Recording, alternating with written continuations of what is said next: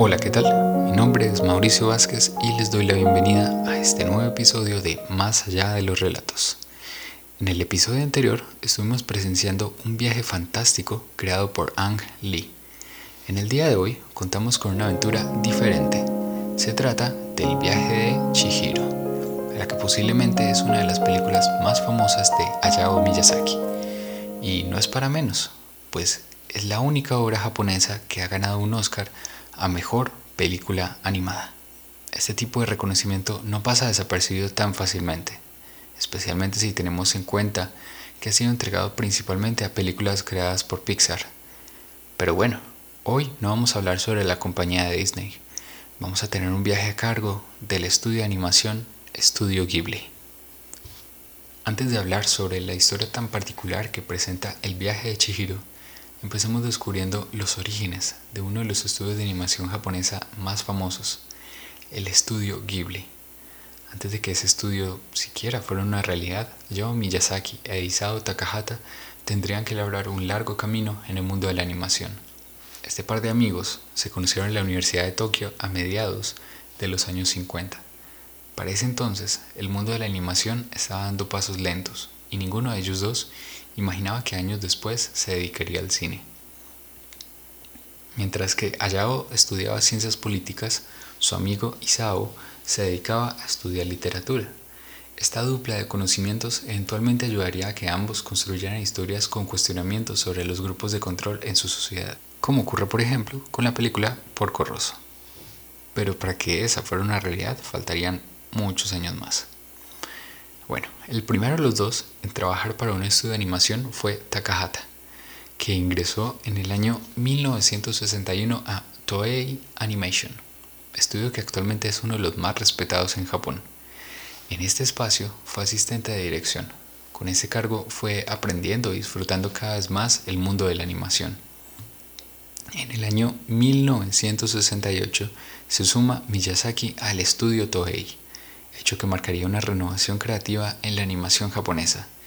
En 1968 nacería Holz, El Príncipe del Sol, la primera película dirigida por Takahata. Aunque fue un fracaso comercial, también fue un antecedente importante para lo que posteriormente sería el estudio Ghibli. A inicios de los años 70, esta dupla artística le daría vida a series como Heidi y Marco. Abuelito, dime tú. ¿Qué sonidos son los que oigo yo? Abuelito, dime tú, porque yo en la nube voy. Dime por qué en el aire así. Dime por qué yo soy tan feliz, abuelito. Aunque estas llegaron años después a Latinoamérica, seguramente guardaron un lugar especial en los recuerdos de muchos de nosotros. Después de varios proyectos como Conan y El Castillo de Cagliostro, Miyazaki y Takahata deciden empezar con el estudio Ghibli, en 1985 para ser más exactos. Habían pasado cerca de 30 años entre series animadas y películas producidas por ellos. Esta experiencia que acumularon termina viéndose reflejada en un estilo más definido para sus historias. En ese sentido, desde los 80 nos presentan aventuras con viajes a lugares épicos, animales y criaturas inspiradas en la mitología japonesa y protagonistas valientes. Esto último es quizás lo más característico del estudio Ghibli, pues tradicionalmente era común ver a mujeres cumpliendo el arquetipo de la doncella en apuros, es decir, que se trataba de un aditamento para que el héroe cumpliera su propósito en la historia. Aunque Miyazaki plantea a mujeres protagonistas ocupando roles trascendentales, no les introduce de manera forzosa en sus historias, pues generalmente ellas no empiezan sus recorridos con poderes o herramientas especiales. El arma más valiosa que adquieren en su camino es el conocimiento. Los distintos aprendizajes y experiencias que obtienen no son motivados por el rencor, sino por el propósito de transformar sus comunidades. Este tipo de ideas ayudan a darle forma a historias tan especiales como El viaje de Chihiro, la película de este episodio. Veamos entonces de qué trata el viaje de Chihiro.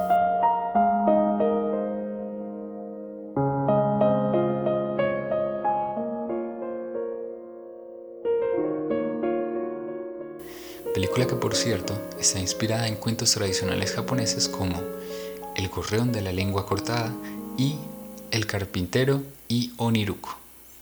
La historia se centra en Chihiro, una niña de 10 años que está acompañando a sus padres en la mudanza a un pueblo nuevo. En el camino a la nueva casa, sus padres toman un trayecto equivocado.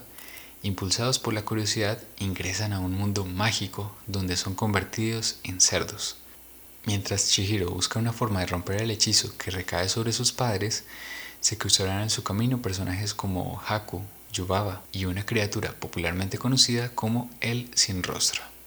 Cada uno de ellos no solo le mostrará un camino en medio de este extraño lugar, también le ayudará a encontrarse a sí misma. Esta historia no es la clásica aventura del bien luchando contra el mal. Como en la vida misma, Chihiro descubre que tenemos matices, y eso es una de las cosas que hace especial a esta película. Ella no se enfrenta a villanos, sino a experiencias desconocidas, pues incluso las personas que parecen estar presentes para hacerle daño resultan siendo nobles según la circunstancia, lo que ocurre por ejemplo con la bruja Yubaba. Algo que ayuda a que el personaje de Chihiro se sienta más creíble es la forma en que fue construido, pues parte de su personalidad está basada en amigas de Hayao Miyazaki. Chihiro es una niña que discute y ocasionalmente presenta apatía, pero no por eso deja de querer a su familia. Cuando se pensó en la apariencia de Chihiro, no se planteó como una persona delicada y superficial. Es una niña dispuesta a enfrentar riesgos y adaptarse a las circunstancias que se presentan a su alrededor. El físico delgado y poco estilizado que tiene es un reflejo de esa actitud. Además, si Chihiro tuviera otra clase de físico, sería más difícil que una niña del común pudiera identificarse o sentirse inspirada con este personaje. La casa de baños. Este es un lugar significativo para el viaje de Chihiro. La bruja Yubaba le encarga a la protagonista que trabaje en este lugar para que sus padres regresen a su habitual forma humana. Ahí, Chihiro no solo encuentra cientos de criaturas extrañas, también debe luchar contra el olvido. La empiezan a nombrar de otra manera, y eso impacta en la forma como ella se percibe. Para entender un poco la importancia de este lugar, hay que tener en cuenta el contexto de las casas de baño japonesas. Las casas de baño son espacios con aguas termales, saunas y estanques generalmente de forma circular.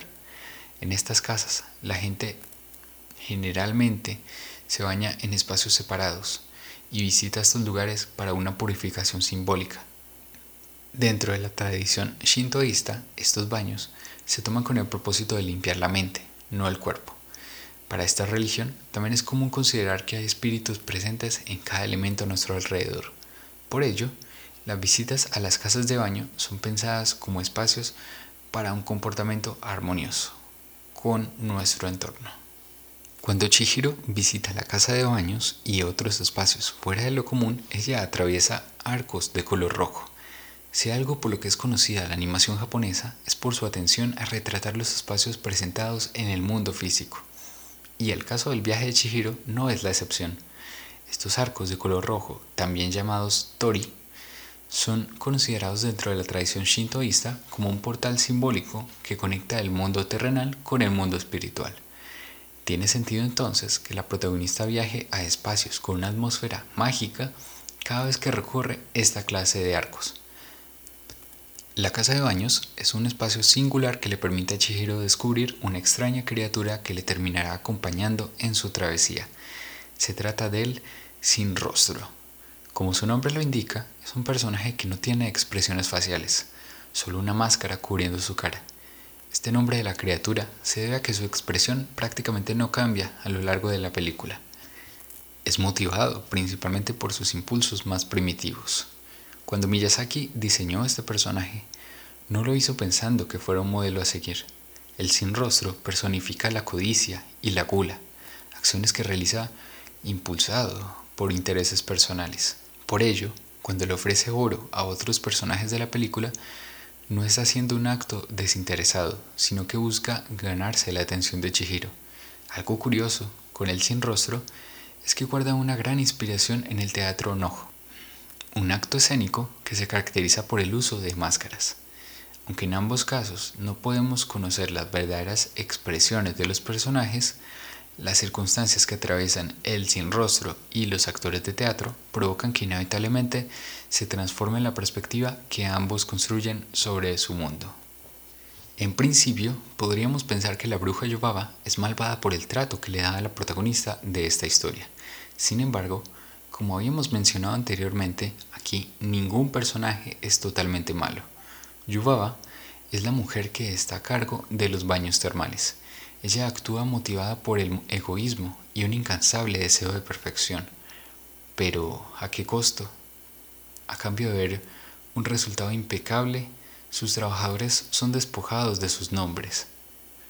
Aunque El viaje de Chihiro es una película con toques de fantasía, no resulta extraño encontrar diversas sociedades con individualidades anuladas, grupos donde las personas se reconocen más por símbolos colectivos y números que por sus experiencias individuales. Yubaba es una persona muy obsesionada con su trabajo, lo que ocasionalmente la lleva a ser despiadada con sus empleados. Sin embargo, ella cuenta con un alter ego mucho más amable y gentil, Zeniba. Esta dualidad de comportamientos representa a dos tipos de personas que podemos ser en ámbitos tan diferentes como lo son el trabajo y el hogar. Miyazaki, por ejemplo, es una persona caracterizada por su constancia y obsesión por los detalles, valor que es apreciado en un estudio que ha trabajado animación tradicional incluso cuando otras empresas prefieren producir totalmente en digital. Pero este director japonés presenta una actitud completamente diferente cuando llega a su casa y se encuentra con su familia, por ejemplo. Bueno, no podíamos hacer este recorrido por algunos personajes del viaje de Chihiro sin siquiera llegar a mencionar a Haku, el valiente compañero de nuestra protagonista. Haku también estaba pasando por un conflicto similar al de la protagonista, pues había perdido su identidad. Entonces, en conjunto con Chihiro, descubrirá que él es realmente la deidad de un río. Esa naturaleza espiritual de Haku le permite convertirse en un majestuoso dragón que surca los cielos y les permite a ambos esquivar grandes peligros. Bueno, como dato curioso, cuando se estaba creando el personaje del dragón, en el estudio Ghibli necesitaban referentes para tener la anatomía de la criatura.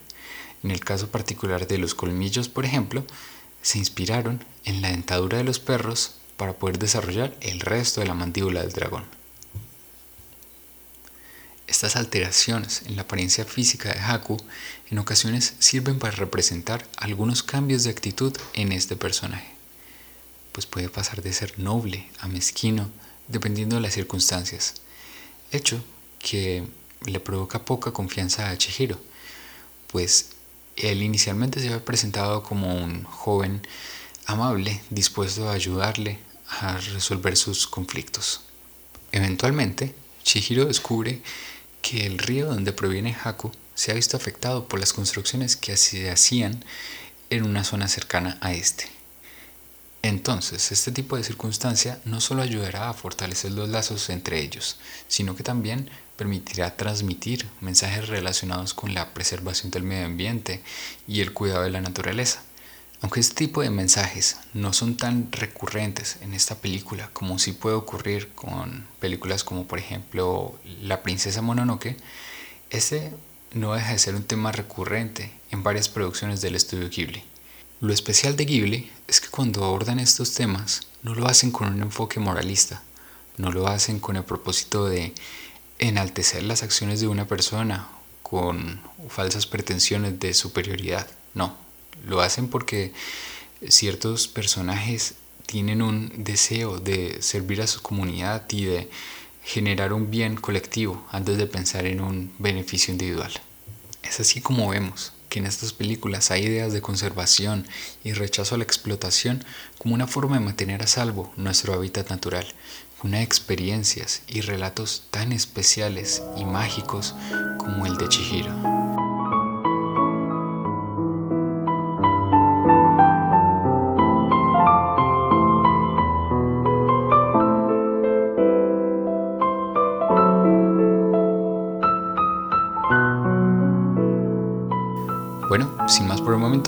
Termina este episodio. Ya saben, si les gustó, pueden compartirlo, comentarlo y recomendarlo con otras personas. Si desean tener más información sobre los distintos episodios de Más allá de los relatos, recuerden que pueden seguirme en Instagram como arroba más allá de relatos. Hasta luego.